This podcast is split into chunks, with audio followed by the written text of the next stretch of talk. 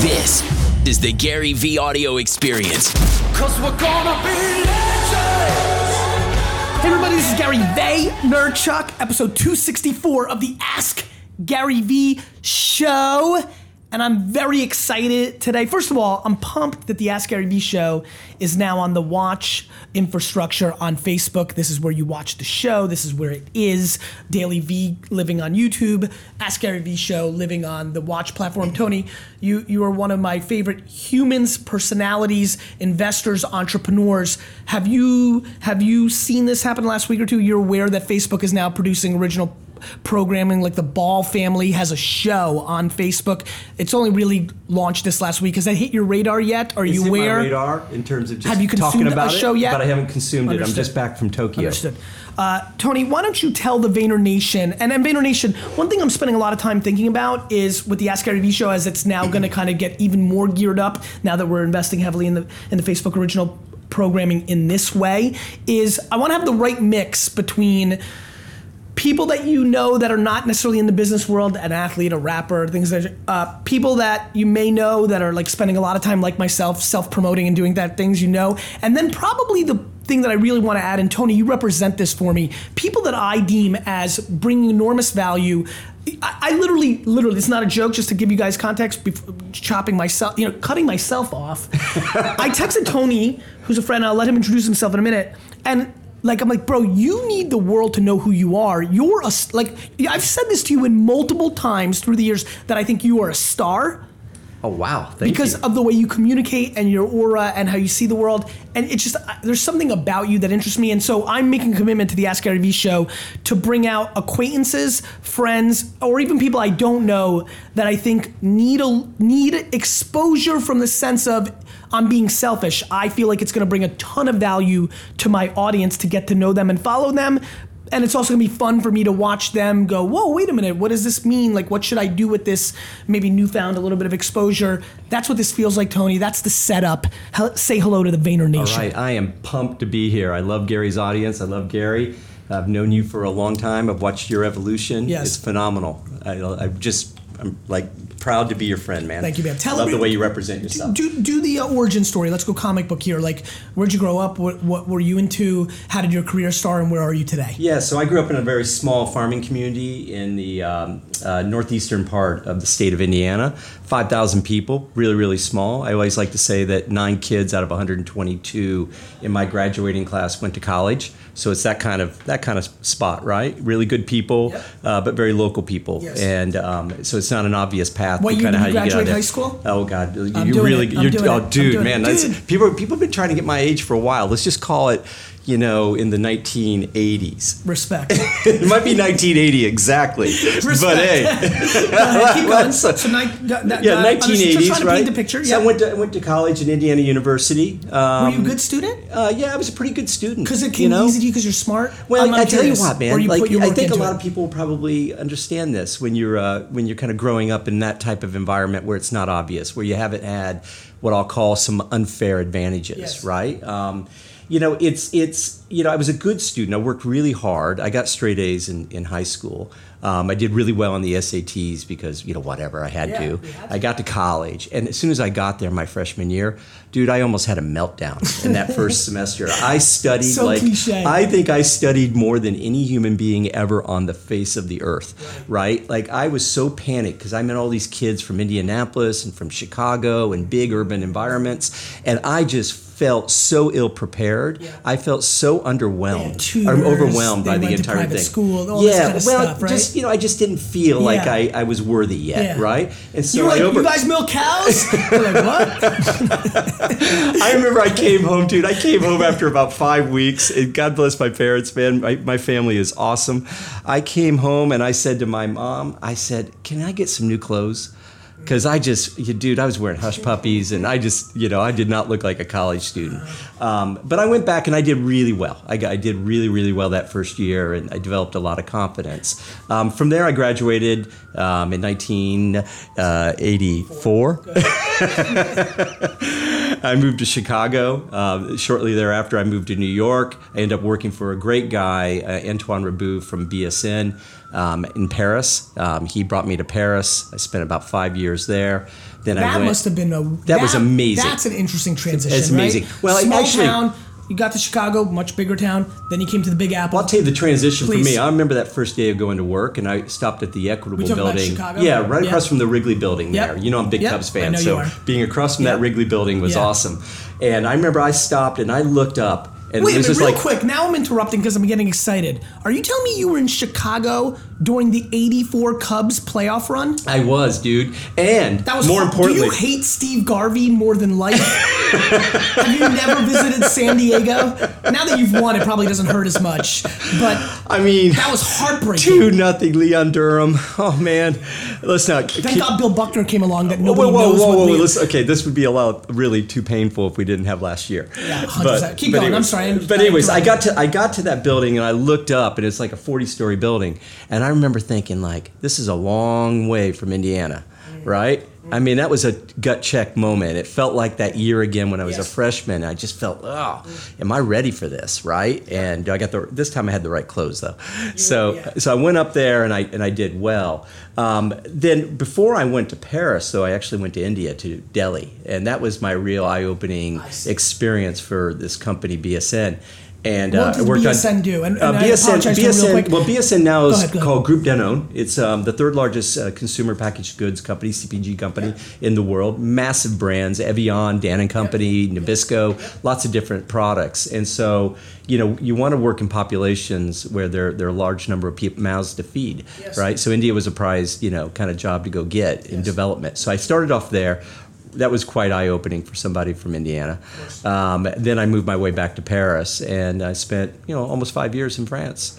After that, I went to Indonesia. Um, I worked another four years running our mergers and acquisitions and corporate development for all of Southeast Asia. Ended up doing a lot of work in China. After so many miles on airplanes, I'd had a you know had a couple kids. I got a dog along the way. I had a wife, obviously. I just remember thinking like, this is I just can't get on another airplane for Yeah. a while, right? I was just living on an airplane, um, and so I just said I want to I want to take a year off, and I want to move back to the states. Want to move back to where I'm walking down the street and everything's intuitive. Yep. And uh, moved to San Francisco because What year? everybody cut it 1996 into 90 into 96 beginning 97 perfect time for the Yes. tech revolution. Yes. And so, what happens when you hit after the year off? So I and real there- quick, actually, before I ask you that, uh, Facebook, uh, put in your phone numbers. We're going to start asking questions of Tony here in a minute, and uh, and uh, so put those in. Andy K will pick it, and we'll get to that in a minute. Entrepreneurial questions. He'll get into his investing part in a minute. So uh, those are genres, and just just being cool. Tony's cool, so if you want to ask some questions on how to be cool, I think he, you know, that freshman year in college, he never wanted to not be cool again, and he's pulled it off. Go ahead, Tony. Anyways, um, so I got there in '97. Um, you know, I mean, the whole first big bubble was blowing up there, right? It was And Web you were, were you like, what the hell's the internet? Or you No, knew- I knew what the internet was companies, because you know, oddly enough, in France, Yes. I'll go back to that moment where. So I got to France, and after a few months in Paris, I went to the company and I said, "Listen, this is not going to work out. Me being in Paris, I, I, you know, I just don't speak French at a level that is going to work. And so I know this is going to be counterintuitive, but I want to go into the sales organization and I want to move outside of Paris. To which the first response was, "But you don't speak French well enough to do sales." I said, "Exactly. That's the point." So I picked a spot on the border of Spain, a little town uh, called Perpignan, where Loic is Yeah, from. Oddly yeah, enough, That's wild. Um, like the founder of LeWeb, uh, and, and very much part of the era when Tony Conrad and I became friends during that, what I would call the Web 2.0 bubble. Ahead. So you know, down the middle of nowhere, and I started doing, you know, I started doing the sales job and teaching myself how, you know, to speak French, you know, at a higher level, and that really kind of served me well because, you know, as I started moving towards my career of being an investor, you know, what I realized was that, you know, I could figure this stuff out right? You know, like I could overcome this. And I remember one of the things when we were doing the sales job was that we used the Minitel. Does anybody know about the Minitel? It's the first, you know, network computer system in the world, right? And this is early 90s. And so we were using the Minitel, and I just saw the power of that ability to be able to digitally put your information in and the efficiencies of that, right? Yeah, you're from a like sales this makes the fax machine seem slow. this makes everything Mm-hmm. feel really slow. So I had worked on that, and when I moved to Indonesia, I remember I would sit there and I hit that first Netscape browser, and I'd get Cub scores, and it would be like ball two. yep. you refresh and you get Yep. like an inning later. So by the time I got to San Francisco, I knew I wanted to work in tech. And did you know Ma- Yeah. who Marc Andreessen was? Because Yeah, of you, course like, I did. When you use Of course I Netscape, did. you're like, who's? Well, were, by that time, I was moving 96, 97. Yeah, it's know, out it- there. It's it had been out there, it had gone public, and Andreessen was on the cover of every Yes. magazine. Yes. Of course, he was a hero to all of us. of course. Um, and so I knew I wanted to work uh, around technology, and I started uh, investing, right? And it was the How best way to get that? in. Well, For I a lot just of people, a lot of people, my audience want to be investors. It's obviously become very cool. BCO. How did you go for like? Where did you get the job? Or well, did you yourself? know, one of the things by living abroad, I was able to put away a little bit of financial you. resources, Yes. right? Um, and so I had some money. I had the ability. to and how old were you at this point? Oh, I don't know, man. Whatever that is, 35, 34. Yeah. yes. Uh, the reason I'm asking that is there's a lot of 20 year olds who always ask me like, Gary, I want to start investing. I want to be an investor. We'll I'm like, come back I'm to like, that. I'm like, why don't you work for 10 years, save some money, Yeah. and invest? There you go. Like There's no silver like some- bullet. yeah, people think Santa Claus is rolling around. like, you know, I mean, like, anyway, it, get- so, it gets so real when you got your own so- coin in the game. I'll just tell you, it gets real quickly. Um, Real quick. so I got lucky though, you know, and I think it was hard to get lucky in 1997. I mean, there's a lot of companies, but Yes. one of the early investments we made was this company called Danger, which Yes. was the first smartphone, Yes. and uh, Andy Rubin's group. Um, and, And when you say we, because we didn't get that part, well, I was working with I was so VSP. So I was working with a couple other investors in a small partnership. Yep. It was like a little twenty-five million dollar vehicle, which we were you know funding a chunk of, right? So you were putting Personally, some of your money in and you absolutely. raised some money. We raised a little Yep. bit of money, Yep. uh, you know, to sidecar Yep. it. Yep. Um, and that company just became really, you know, an important company. It was that T-Mobile Sidekick, the first smartphone, and you know, we went on to make some investments in a couple public market companies like QuinStreet. Uh, we had a big company called Post Communications that got bought by another public company called NetCentives. So you know, we had a good run, right? what happened? And then it went poof. April 2000. Oh yeah, it, was like really clear. The dream was over, right? I, right? want to get a question in just to break it up a little bit, but I want to talk to you as somebody who lived it because I really didn't. I was tucked away in New Jersey, slowly building wine library. I did not live the I'm worth seven trillion. I now have to go work at Kmart like so many did, and I'm very concerned for everybody right now who's got entrepreneur in their Instagram account and making a million dollars selling T-shirts with what happens when the economy melts. So I want to get into that in a second. I'm aware. Let's get to the first phone call. While Andy's setting that up, I'll let you to start the post part of that story. So everything's rolling. You're getting all these cool things. So from 96, 97 to 2000, uh, you know, this range, you are investing in your building. Did you guys raise more capital as a fund? Oh, we did. Yeah, so, so now we're on on, to, now we're on our way to a two hundred million dollar fund Right, because you're we had a fund, results. We were doing well. We're we're Yep. we're starting to get in it. And You ready? Go ahead. And, and you got a question? Yeah, question? we're gonna go All to right. question. Who's, what's the name? Conrad in Minneapolis. Conrad. Oh, All right, great. let's see what Conrad in Minneapolis has to say.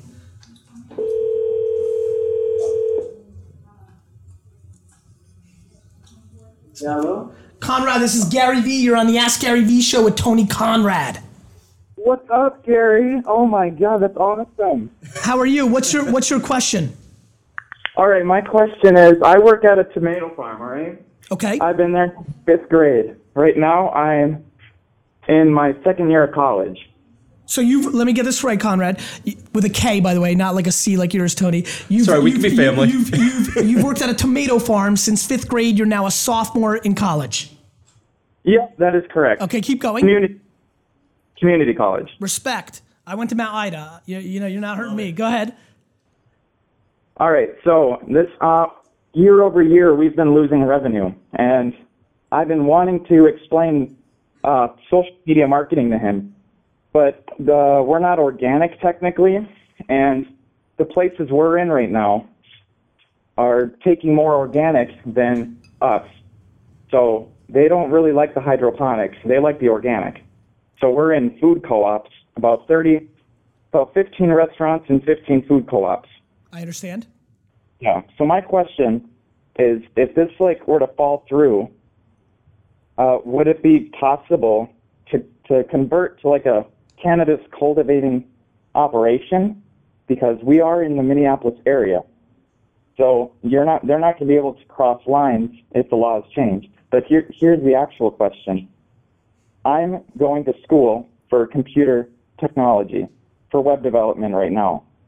Do I continue to like go on this tech world or do I, you know, wait for the laws to change and work, keep working here? I understand. So I, get, I think you got two questions there. So let's and, talk. And Tony, before you answer that, just one last piece of context for both of us to answer: Is this a family business, or you just work for these individuals because you've known them since you were a kid? Yeah, it's it's pretty close to family. It's not quite family, but I look to him as a grandfather Respect. or father. Thank you. Okay, Tony, go ahead. That's great. So, um, first thing, you know, businesses evolve all the time. We see it in the technology sector all the time, where people do massive um, evolutions or pivots. Um, Slack. Great, I'm a personal investor in Slack with Stewart. Stu- Stewart, this Tiny Speck started as, up as a game, and uh, you know the game wasn't working. And but there was this one thing that they had built, this internal communication protocol, which we all know now and love, Slack. They knew that that was working. It made sense, and they made that evolution. Right? They switched over, and you know it's it's a very different business from the one that they were in, but it was one where they were passionate. It made sense for them to go do. So converting, you know, how you go about converting from one line of business to another, I think that's all possible. Right? One of your biggest assets is the team. Um, and the momentum you have is working together. And if you collectively agree that you're going to go in some new direction, that's really powerful, right? You don't got to start from zero and collect everybody um, uh, along the way. And the second question was, remember? Should he continue down the path of computer science or web development, or should he go deeper into the tomato farm with the hope that it changes into a weed farm? Well, I don't know why you can't do both. Um, and That's the most- exactly, by the way, my answer. So we're going to save time Yeah, here. Like, what's yeah. what's the problem with both, comrade, with a K? Can you answer? Like, like why why why did you feel that they were mutually exclusive? Um, the reason being is because this the the farmer I work for, he's kind of against technology. He's he's afraid of the world kind of you know, crumbling down. And what happens when there's no internet? You're not going to have a job, kind of deal. Hey, Conrad. Pretty dynamic. Hey, Yeah. Conrad with a K. That is fucking ludicrous. what you just said. Like, what are we even talking about here? That's the most ridiculous thing I've ever heard. His thesis on what you should do with your life is predicated on the notion that one day the internet might shut down or disappear for a couple hours. Pretty much, I guess. Yeah. Yeah, can, you can you can you agree with me as a 20, 19 year old human being that that is the most asinine horseshit of all time? it's not. Conrad? Yeah. Yeah, I mean, like, what are we talking about here? That's like me making my decisions on how to live my life predicated on the notion of North Korea blowing up America and me dying. And the crazy part is that is far more likely than the fucking picture you just painted. Yeah. Yes to no. That's more. It's it's more of like, do I continue the tech? And I know you said both, but it's it's kind of it's it's tough. I mean, I don't know how to how to handle that. Well, when let, let me ask you a question. What would be the output of if you followed down the tech route? You'd go get a job, you'd start your own web development shop. Like, we need to understand what that means. You're done with your education, you decide to pick the tech route. What are you going to do? Right. Yeah. So to me, if you have your own little dev shop where you're trying to make a hundred thousand a year building people's websites, sounds like exactly what you can do from 8 p.m. to midnight. Unless maybe you wake up at 3:30 in the morning in the tomato farm. I need context, but I just genuinely believe you have 18 hours in a day, especially when you're 22 years old. You might have 20 hours in a day, and I just think you can do two fucking jobs. I think you could. You don't have to. You may not want to. Maybe you want to do other things, like as you should. But the question becomes have you debated the ability to do both if you choose to? Yeah. It's both. Both would be the answer. Yeah. Both is always the answer if you can do it. both is always the answer to everything. answer. No, but it's true, right, Tony? Both, Absolutely. Conrad, thanks for calling. I mean, t- Tony, both is always. Both is listen. I've listened to enough sports radio to know when to cut it off. Listen, I think both is the answer when you can do it. And I, you know, what I like about that moment, why I love this call-in show is like, look, both may not be the answer when you have two kids and a dog and you've been on a plane. Like maybe that's not what you want to do. But when you're hungry in the beginning, like when You could do both. You could. I mean, I I look at everyone like both, both, both, both, both. If you want it so bad. Some don't. Some want to make a nice living, buy stuff with it, enjoy the you know the fruits of a sixty to one hundred fifty thousand dollar salary, like going to a concert and buying a T-shirt and like going to a Knicks game, like Mazel Tov. But like if you're hungry, both is real. Yeah, both is real. I've been doing both for a long time. I'm dude. aware, my man. A long time. I'm we'll get into that. Listen, right? Anybody who's winning by the standards of winning professionally, do both. Yes. Like- yes. And by the way, you know, back for Conrad, you know, if you're not working with people that share your passion for something and your way about going about doing it, then you should break rank right away and go find a group of people, go find your posse or create your own posse around your passion and what you want to go do. right? You can do your own tomato farming, you do your own cannabis, uh, you know, manufacture, whatever you want to do. You can do all that yourself, believe in yourself, vote on yourself. Easy. especially when when the people that you're working with have the judge and the jury on their side. Yes. Old man farmer is the judge and the jury. Yeah. That's not a partnership. Yeah, he shouldn't determine this young man's life. exactly. Let's Absolutely move not. Who's next? Justin in Santa Fe. Justin.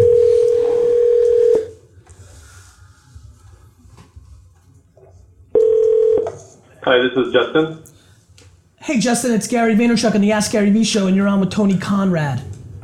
Gary V and Tony, what's up? How are you? Really good, man. How are you? I'm doing great. What's your question, bro?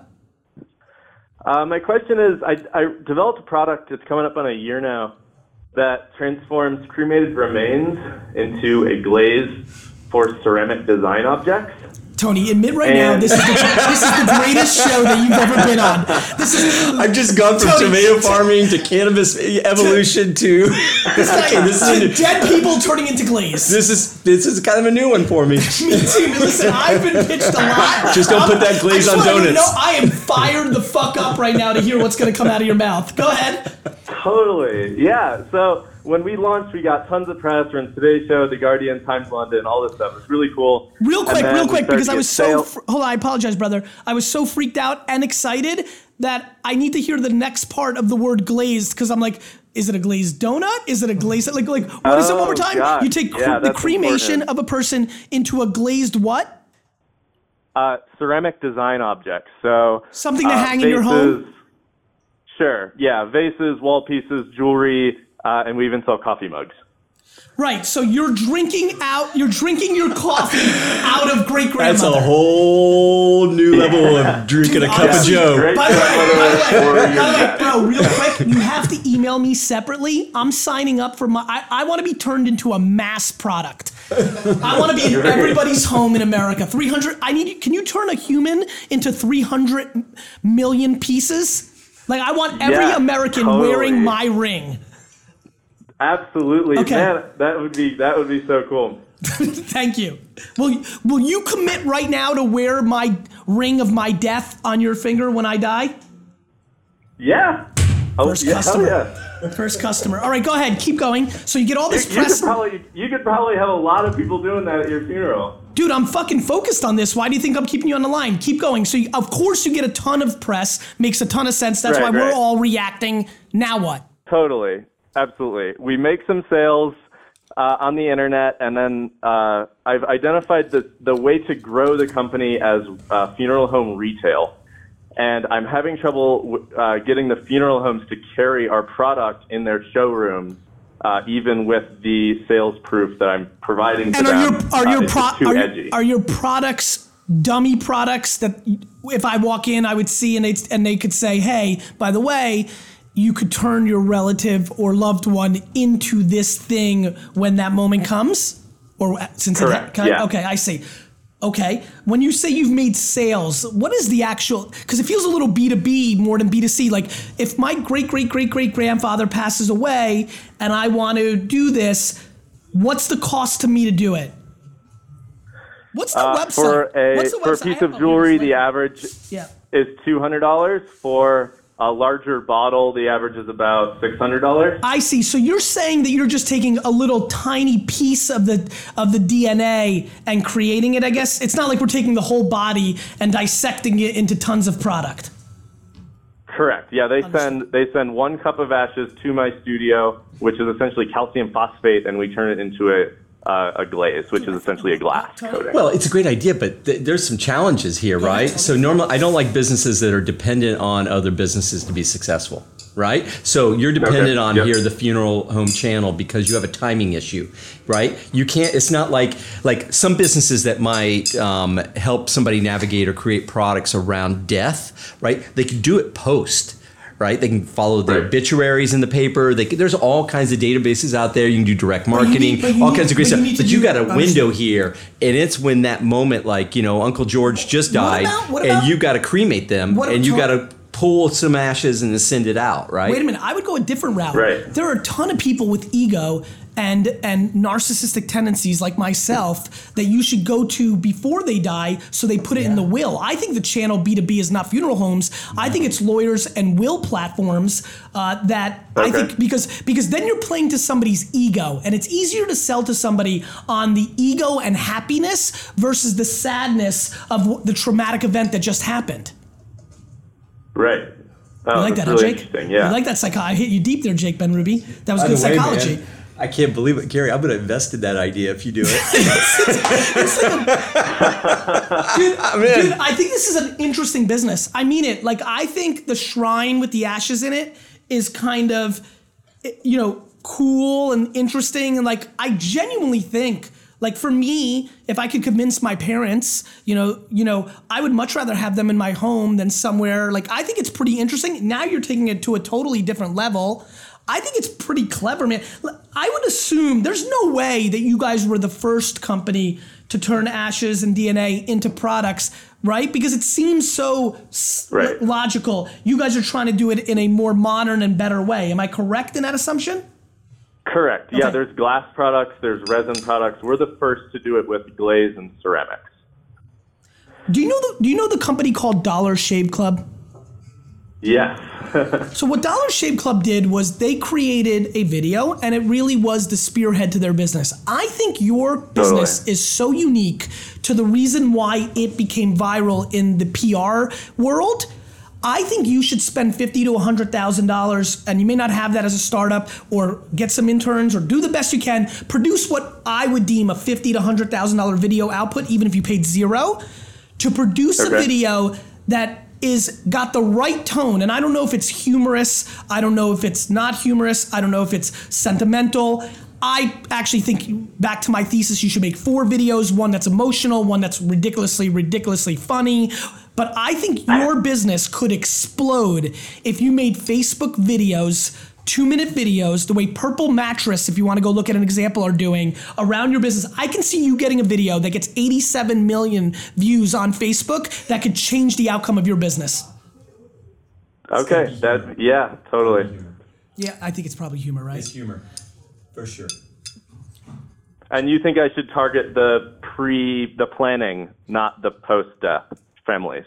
Well, I think you got you got to work both angles. Think- but if you're dependent on funeral homes, they're going to be slow adopters. The economics aren't really clear for them. They're gatekeepers. They're, they're- traditional. They're worried to offend. They're not going to be innovative. You're going to get nobody. That's right. Well, you're going to get some, but you're not yeah. going to get scale. Correct. Nobody. 17 Yeah. people that are progressive, that got the kid coming in, they want to do something different, but not 99.1% of the market. That's right. That's pretty cool, man. You Good should luck, do man. it. Awesome. Take care. I bet you didn't think that question was coming today. I didn't see either question coming today. As Andy's setting up the next one, as Andy's setting up the next one, you're rolling set $25 million fund. You get some winners. You guys are able to go and raise some more capital. You have a $200 million fund. and then it all melts. When when did you did you know the melting was coming, or did or were you young and it was just the way it was, or was there? You and I talk a lot about the world melting, like off script right now. These Yeah. days, last two of our last three Oh, yeah. coffees were that. Back then, though, it, I don't think it was as obvious. Did you like kind of just literally wake up in April, or was it like in March you started seeing like how did it hit No, you? there. How I think for you? everybody, you woke up. But I tell you what, like when it happened, it was a little bit of a shock. It was like a 9/11 thing. Yeah. You didn't see it coming, but it happened. What right? happened, Tony? I well, the public like, markets started. The public like, markets. Yeah, the public Over markets what were. period of time? Well, they weren't. Va- there was no business models, I man. know, man. And so nobody was really being valued on reality. I it was know. all on hype. Yep. And when that when came out of the sales, it just just phew, it just stopped immediately. How much money And did you guys have to deploy when it hit still? Or, hmm. or did you deploy most of the 200 at that point? No, I think we had most of our money. And so what happened? Well, we ended up we ended up Giving it back, bringing it, give, giving it back. So, but I'll tell you what I noticed 'Cause it was committed but yeah, not but in, here's right? the point, right? So the thing is, you can't always predict what happens, but pay attention to what the people who have been doing this for a while, whatever industry you're in, pay attention to what they do. Right? Watch how they react, man. Because I tell you what, all the old the OGs of that venture capital industry, they bailed. And they started moving money out of companies and they started doing shutting things down. They were being really proactive. And i think you know i sat around for a couple months just trying to catch up like what's this all mean uh-huh. right? No no no no no some action there is probably important My entire team was smiling while you were talking. You might have noticed me looking at them smiling too, because I have been yelling for the last year. Please stop, and I say a lot of things every day. Please stop listening to what I'm saying.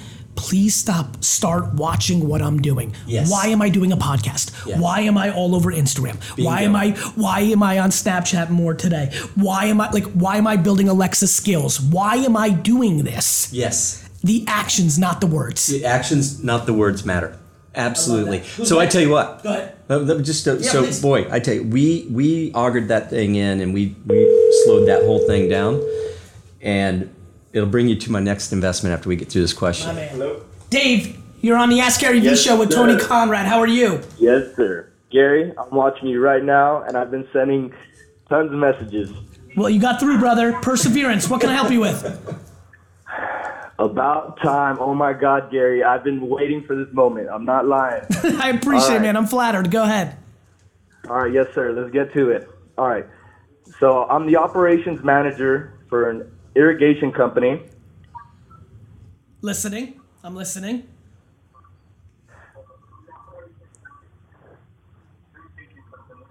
here in Lubbock, Texas. Dude, listen to me, not what's going on on Facebook. I can see, I can hear that you're waiting for it to play on Facebook. There's a little right, delay. all right, all right. Just listen to me. Turn I'm that sorry. off. No, no, no Turn that worries. Go ahead. just go roll with it All right, I just shut off my computer. I'm sorry. No worries at all. All right. Go ahead, my friend. So I'm the operations manager here for an irrigation company out of Lubbock, Texas. Yep. Okay. Um, I've been making some serious business decisions and movements that are going to take this company to the next level. We have been in operations for 30 years. Now, basically, what we have, our product is a surge valve. We we irrigate crops and we're able to conserve 50% of water while doing it. All we do is we we move the water, we direct the water left and right at intermittent intervals. And what this does is you're able to um, get the water to the end of the field faster while conserving it. And uh, for the deep water, oh my God, I'm shaking. Whew. You know Don't worry, baby. Tony like a, Conrad's it's like a Cisco router. It's like a Cisco router. We Tony, got it. Tony Conrad is not that intimidating. Let's keep it going. My heart is pumping so. Oh my God, I think I'm dreaming. Don't worry, brother. Go ahead. Keep going. Okay. We got you. Okay, so our product is it's a solar powered controlled valve, and um, basically is is a solar powered controlled valve, and it's an al- aluminum valve. It's a T-shaped valve. We direct the water left and right because there's a butterfly flap in the middle. Understood. Uh, you can can you ask the guy right next to you on your left side to Google our company? It's prsurge.com. Okay. PNR Surge PNRSurgeSystems.com Okay. because this I'm is an looking right at agricultural product. I got it. I'm got you. following. Go We ahead. I trust you. I Okay, understand. so- I understand your product so- is 50% better than the market. What's the punch? What's the punchline of the question here? So you don't look back at this moment and feel like you missed it. All right, I'm sorry. No, no so worries, I got you. basically, so I've made the connections with other professors, and uh, what I'm doing is the way more people are going to find out about who we are is by exposure by credible, creditable people. A hundred Which percent. is That's right. agricultural agricultural engineers, irrigation engineers from universities. See what happened is this irrigation engineer from Arkansas University, Chris Henry, he published an article about our our surge valve. And what happened when this happened was state it went to the irrigation district and you know the state of Arkansas, you know, caught eye to it Of and course. basically the irrigation districts subsidized our product for farmers so they can pay for it, kind of like financial aid for for farmers. Brother, the question? I, I, I, brother, I understand this super well. You're basically doing influencer marketing around your product in a B2B environment that allows governments to subsidize the cost to allow you to be- Yes, build sir. businesses. So you're probably going to ask me, how do you scale that up? No, uh, Okay. not really, because well, yeah, that is one of my questions. But what I'm also doing is I'm integrating internet into the valve. Right. So you're what we're gonna IoT, you're IoTing the product. Yes, sir. Okay. So what's So the question? So the question is, um, how do I? All right, let me give me one second. You got it. No worries. We got you. Tony's ready. Thank you. So this product has the potential to do great things, as in conserving water Yep. for agricultural, like feeding the masses. I got it. Now, how do we, since we're we're going to make this product better, how do I get exposure? I mean, how do I get people to know about us? That's our problem. Nobody really knows about us, and nobody really cares about agriculture and watering our crops. But that's one of the most important things. Co- consumers are not going to drive your business here, bro. Nobody gives a fuck. Yeah, yeah. What you what you, So- I I when I asked you when I said you're going to ask me how to get to scale more of the Arkansas professor, you said no, that's not my question, and then proceeded to ask a much worse question. I'm sorry. That, that was my question at first. Like you're not, bro. You're to- not. You're not producing Nike or Adidas or or Yeah. you're not producing like a Fox television show. You're not even producing Warby Parker or Birchbox. You're producing a B2B product. You've already figured out the model to how to do it, which is to get the tastemakers to influence the government. Get more tastemakers. You should DM the fuck, email on LinkedIn, email on normal email, like knock on their door and invade their privacy. Like you need to get Yes. every tastemaker that is a thought leader in this to write about and be educated about it and not care that a single hu- who gives a shit if anybody on earth ever cares about this product much like so many of the trillion dollar companies that not one of us can name on our best day That's right. I tell you, I built two companies, dude, um, on based on influencer marketing. You know, first was Sphere, and I built it through brands. So I got TechCrunch, and I got GigaOM, and all the OGs of the blogging world to put a little Sphere button on. Then I moved from that, and when I launched About.me, I got individuals like Gary Vee, Tim Ferriss, Veronica Belmont, uh, Kevin Rose, Matt Mullenweg. I got all the like the people that had massive, massive reach to calling, the to to uh, align and become advisors to my company and basically vouch for what we were doing. You know, before right? we get too far away, I want to use this as a segue. Let's talk about about.me. You are actively now chairman and CEO. I am chairman. chairman. Uh, who's CEO? Uh, Mindy right, she's awesome. Mindy Um, is awesome. this, uh, you know, we've talked about three businesses on the phone calls, which have been interesting and have shown our chops to dissect businesses and talk, and it's been interesting. Knowing my audience, about.me is dramatically more important for them. Why don't I give you the five seconds here to give the commercial that I think benefits them quite a bit? What is about.me? What is it doing, and why should people care? Yeah, I love- I especially love- the creators and entrepreneurs Yeah, of I my love world. I love Gary Vee's audience because this product is built exactly for for you. Um, so what it is, it's a personal website um, or personal page, if you want. Very simple, one page um, that allows you to. Do you believe? I apologize because I want to. Do you believe? I think he's calling back. Do you believe that for the early creators, early entrepreneurs that may not want to or can afford to spend fifteen to thirty thousand dollars to build their kind of GaryVaynerchuk.com site, that this scratches that itch to get them their, to support their social media Absolutely. presence? If you're a solopreneur, entrepreneur, you're at the beginning, you're building your own business, you don't need a big, clumsy website.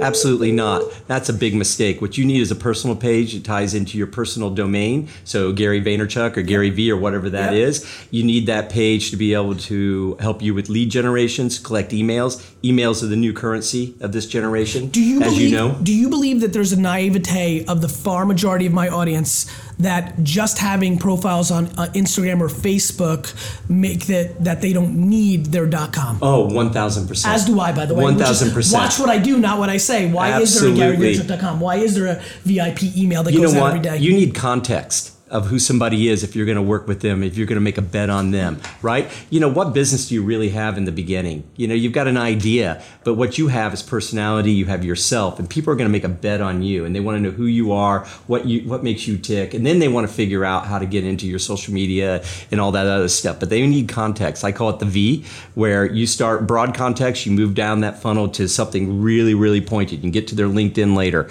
right? So you know the the the about.me yeah Insta- Read it. No, no, read there, it. of your of that's perfect you're It's just- right it's super funny that you're, like, it su- starts with who you Instagram are as a person zero point zero zero zero one percent of my business execution. I think people have fallen into the trap of this, which is why I'm fascinated by what you've been building and evolving. Because whether it's your platform or someone else, I, it's inconceivable to me to not Well, have we started domain. off was just a, an about.me page, which was a simple page who introduced who you were to people that were interested in learning more about you, right? So proper context. What we learned along the way is your audience, solopreneurs, these entrepreneurs, people with a side hustle, right? They increasingly have their own little side gig that they want to promote. And what they need is a page when you land there that can also collect emails, right? So generate leads, can do scheduling right from that page. None of this like collect it and then an email comes to you, all that, that has your domain tied into it. So tonyconrad.com has that domain tied into your email or your Gmail account, right? All that personalized stuff. Now we're also adding video and we're adding ability to put um, um, a little bit of a portfolio up there of just so people can get a taste of what you do, right? Because they're going to make their decision based on their interactions with you thereafter. They're not going to make the decision right there, right? But you got to capture that lead right there in the beginning, and there's nothing better to do that and simpler to do that than the product that we built at About.me. So I'm excited about that. So that's the framework. What is what do you think for an entrepreneur that is a real estate agent or a car dealer or somebody that's trying to sell t-shirts and hats on Instagram? What have you seen some of the entrepreneurs do best on your platform? Or what's what's what since we've got you here, chairman, Yeah. what's a hack or two when they when they go I, I tell you what, I watch my trainer. I have a trainer, right? Okay. I'm five days a week out there with my trainer, right? Trying to live the dream. And um, so I'll watch people come up to him and they'll say, Hey, you got a card or, you know, can I follow up with you? And he just hands them his business card that has a link to, you know, his about.me page, Yes. right? They come And is it there. about.me slash Ricky Yeah, or is it's it about Ricky.com? Well, in his case, he's Yep. got his name, so DarrenMiddlesworth.com, right? Yes. So you just go directly to his Yes. page. Um, but it Some can be people- about me slash different pricing? Is it that kind of model? That's right. Once you're into your own domain, Yep. then you start paying money, right, for that. Yes. Um, so people will go to his page and they'll see, oh, that's that guy I met, Yep. and then they can schedule or book an appointment right there, or book a follow up email it's the from him utility right there. functionalities that social doesn't allow. Bingo. Yeah, exactly. One more question? Amazing. And so, how how fun has it been navigating that business? You were CEO at one point, or no? Well, I tell you, you I'm know, trying this to remember my the this narrative. is yeah, I was CEO. Yes, Yes. so this was my second business, um, and it, I've had two runs at this Yes. one. So we Sphere was my first business, Yes. um, which you know, if we take a step back, back to after that bubble burst, this is really important to me. What I learned, I met these guys, Tony Schneider and Ethan Diamond and Ian Lamb. They had a company called Oddpost. Remember Oddpost? No, I don't. Okay, Oddpost was a webmail uh, company, and it was one of the first companies leveraging DHTML or Ajax Yes. technologies, Yes, right? right. So movable Yep. objects and all Yep. that. It was as cool as it got. And what I loved about these guys, when I met them after that bubble had burst, these guys were sucking battery acid, man. They were like living in a library. They were working out of the library. like really pumping it and struggling, not doing weird ass things. They weren't actually doing battery Yeah. acid. But you know what I'm talking This crew- about? this crew might be like, "Fuck, I'll do that then." And, and and they were building a company like I had never seen because they were doing it without cash. Right, Right? cash. That's right. It was like a whole new efficiency. Money makes you soft and fat and suck. Well, listen, you needed money in the old model, but Not anymore, But once it was I tell you, infrastructure, 2003, 2002, we saw Blogger, we saw mm-hmm. Flickr, we saw Oddpost. Those were the three darlings of that period. And what we Delicious. learned from all that, Delicious. yes, and what we learned from those four companies, right, was that you didn't have to raise a lot of capital to get yourself going because there was stuff in the cloud, there was capital efficiencies happening all around us, and so that to me was amazing. A little light bulb went off in my head. I thought, you know what? Even I could start one of these businesses with a little bit of money. So I started servers. Sphere with a half million dollars, Mm-hmm. right? And we turned that into a very successful business that had a great exit. Um, following that, then I founded About.me. what was the exit there? Uh, we the we sold it to AOL. Yeah. AOL. It's our first our first company to AOL. Yes. Right. You were two-time A1. That was two timing. Um, I tell you what was amazing though. When we started Sphere, uh, which was Tony Schneider was one of my co-founders from Oddpost. Um, in 2005, um, we helped Matt uh, kickstart WordPress uh, with funding. So you know, Matt had founded WordPress. We helped him get going, um, and we also helped True Ventures start. All in a four-month period, dude. Talk about we had three jobs. True Ventures today has almost one and a half billion dollars under management. Some of the most successful early stage companies, you know, in the last decade. Um, Sphere's already had an exit. Um, WordPress, we all know, is just a massive business, and Matt is a once in a generation type founder. Um, so, like, we did a lot of good work in that time period because we started acting, Moments not just time. talking about it. Moments in time. Who's this? Michael. Michael. That was such that that whole 2004 to 2007 8 range was The best moment yeah, ever. Yeah, and and in AI and VR and other places, voice, we're having those moments, but that was socials, low cost, early lean play. Name? Michael, you're on the Ask Gary V show with Tony Conrad. I don't fucking believe it, man. This is crazy. It's true, my man. It's true, Michael. What's your question, my man? Where are you from? yeah. I'm from Dallas, Texas. Dallas, Texas. Cowboy fan? Uh, yeah, yeah, of course. I think that's a birth defect. You have to be. Mm-hmm. All right, let's next question. So my question is, uh, again, thanks for being, thanks for taking my call. Uh, Of course. I uh, offered free pudding, um, so that that, uh, Is that that got got you, through. Andy? But uh, Go ahead. me and my wife have a um, a gourmet dessert company, gourmet pudding company called Pudding on Smiles. Um, we I left corporate America in 2014. Uh, we had a daughter who was a micro preemie, and it kind of put me in a state of position to put everything in perspective. And so I jumped, and me and my wife started the company from our bakery, and um, just went exclusively just pudding. And so now, I mean, um, it's been growing at a, at a viral rate. And we're in the process. We've been growing organically, so we haven't taken out any loans or anything like that. But we're to the point now to where the demand has exceeded our capacity, and we're having to look into getting more capital. And so uh, More they- capital to know, get when I- more to make to be able to make more pudding. Exactly. Well, yeah, because we we building another production facility, Uh-huh. and we got purchase orders pending, uh, new contracts as I well. totally we do. B two C and we also do B two B. I love and it. so now we're in the position of should we take out the loan to go ahead and do the things we need to do to cover, you know, some of the working capital that we need, Mm-hmm. or should we just, you know, take your quote? The longer you wait, the more you can make, uh, or should we just go ahead and ride the wave as it is? It's a good question. Um, Tony Conrad, what do you think? Well, hold on. Re- repeat Yeah. that question, will you? He's, you know, he's asking. I looking- know. I'm we looking were at looking the at the slide. Website. Here's what ha- here's what he's asking, which is the classic entrepreneurial question, right? Which is, should they take on capital to speed it up, or should they hold their breath longer so they own more pieces of the company and go, kind of run the marathon? As you know, it could be either or answer. We've seen them Either or. both. For but for a business like this, I think you you try to do it with less capital, right? You try to self fund this type of business because it's to me not a classic venture capital Yep. um, business until it is. Right. I understand. I mean, your products look beautiful, by the This way. This is more of a private equity, Yeah. or pri- uh, you know, one of the things that This I is love. like angel. This is friends and family type capital So that you know believe in your mission, These are actually kind of the businesses that I'm starting to think about investing in. Yeah. Because they're the kind of businesses that a, you get an entrepreneur that's got some money. They're going to help you and be smart money, but they're not going to stop you because they're a CFO and an accountant. They're going to leave you alone and not micromanage. What you need is smart, passive money. Somebody to write you a check, own a piece of your business, and leave you the fuck alone. That's right. But you also want to make sure that you have um, you're you're you're thinking about. I think I, I I think you want passive money, but I think you want smart money that's aligned with the brand. I'll tell you, on Blue Bottle, this is exactly the playbook for us. When we invest in Blue Bottle, a cafe business, small little cafe business, uh, with uh, founded by James Freeman, one of the best, most interesting founders in our portfolio today. Right? Um, we started off incredibly, incredibly slow there, and we brought together a bunch of angels, a bunch of individuals, um, uh, Evan Williams, um, you know, Kevin Rose, just a, Tim Ferriss, a bunch of bunch of our people, right, who were excited to support that mission, but also weren't going to look at this to be the next Facebook, right. in the very beginning. And what happened is we were able to continue to build an amazing brand with these incredible founders of movements supporting what I consider this founder of a movement around the, artisanal based coffee.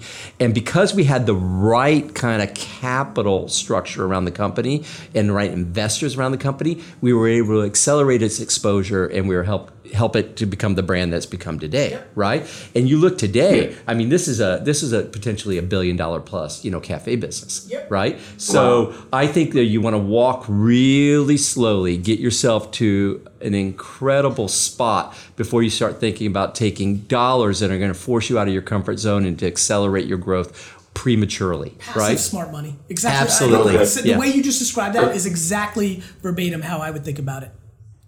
Because one of the things, one of the dynamics that changed from last year to this year in particular is that last year we only did farmers market, and we was only working two days a week, and we did roughly about 140 um, in a six seven month period.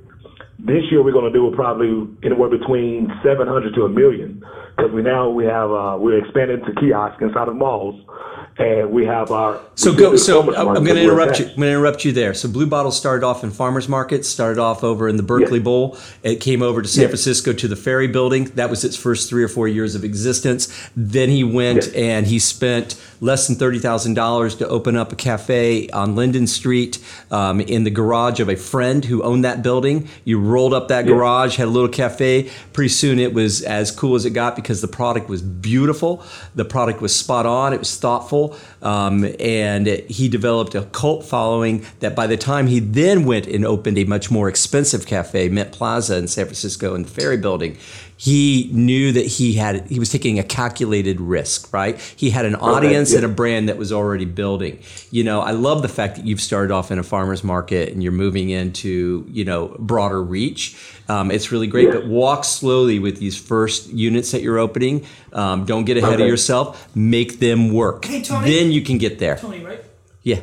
Okay. No, you're Tony. I'm sorry, the call. I apologize. Michael, right? Michael, right? Yes. Michael, Yes. do me a favor. Email me at Gary at VaynerMedia with your uh, with your company and a title. I want to talk to you. I'm intrigued by what you're talking about. All right. I definitely appreciate it. And send Gary some pudding because he's melting away. Oh yeah, hey, yeah, I definitely got to do that. I, I, I love my gin case. I just got the gin case in about a couple months ago. I So appreciate I love wearing it. the, But save a save, I- save some money for the Gary V's that drop Nov- uh, November 14th.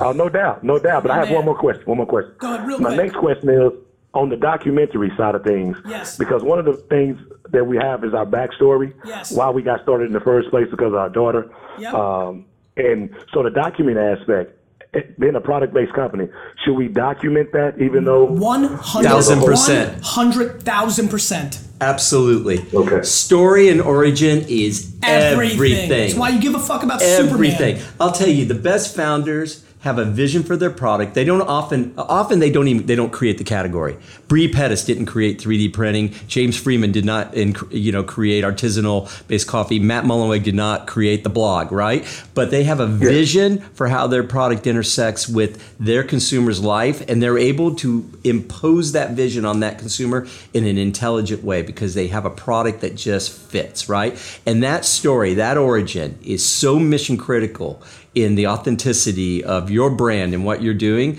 that if you don't uh, develop that and own it and it becomes just something that's second nature to everybody who joins your team over time and everybody that buys your product that is a miss right so a- double down on that Michael, give send me that email. We'll talk. I will do. Will do. All I appreciate it. Talk Gary. to you. Thanks, Stay Tony. well. you're welcome Michael. Tony, parting parting thoughts. Anything you didn't get off your chest? oh man i got a lot to get off my chest Might, we'll, we'll probably have to. We'll probably. I'm gonna make a point. We're gonna have you back on for part two. But l- last parting thoughts here. You know, there's no silver bullet. I think for those um, young people, you started off the show by talking about you want to be investors, and you know, I tell you, I tell you what. I see a lot of smart people that want to be investors, and they're not prepared. They come out of school, or they, you know, prematurely want to leave a job after a couple years, and they want to get into the game and start doing it. And I think that's, I mean, it's possible. It's definitely possible, but you're much smarter to get out there, build a network, build yourself a product, do it, live it, be it, and then over time start figuring out how to trickle some of your dollars in, start living and being that. Then you'll be ready to be an investor because you'll have embedded networks, you'll understand the language, and you'll have something to offer, right? You will genuinely have something to offer. There is no silver bullet to get into this game. I love you. Question of the day. Every guest on this show gets to ask the Vayner Nation a question. You'll get lots of answers on Facebook and YouTube and wherever else this gets shared. But now it's living on Facebook, so predominantly Facebook. Uh, what is your question? I got two questions of the day. One is I want to know I want to know Cubs Nation out there. I want to know what your confidence level is right now about this year. All right, I just need a, I just need a, a, a one One-liner. a one liner that says Thumb up, we got down this, emoji. we don't it. Got this. Got it. all right. Number but two. the other question I'm really interested in is um, why why what are you guys all using right in terms of your personal branding site and why aren't you using products like about.me right because you absolutely is the need to question have it. is the question what are you using outside of social? Because social is what Yeah, what, what, what do you reason? Yeah, what are you? Because social is Are not social. eh, Social is not going to get you there, right? Social needs a it needs a context. Without a context, you know, social is just you know it's it's noise. So let's frame that up. What are you using outside of social to build your personal brand? That's right. All right, absolutely. my man. Thank you. Real Pleasure to pleasure. be here. You keep asking questions, we'll keep answering them. Podcast listeners, I really appreciate you giving me your ear. I respect it. I appreciate it. You want a one star this shit? Cool. But if you want a five star it, even better.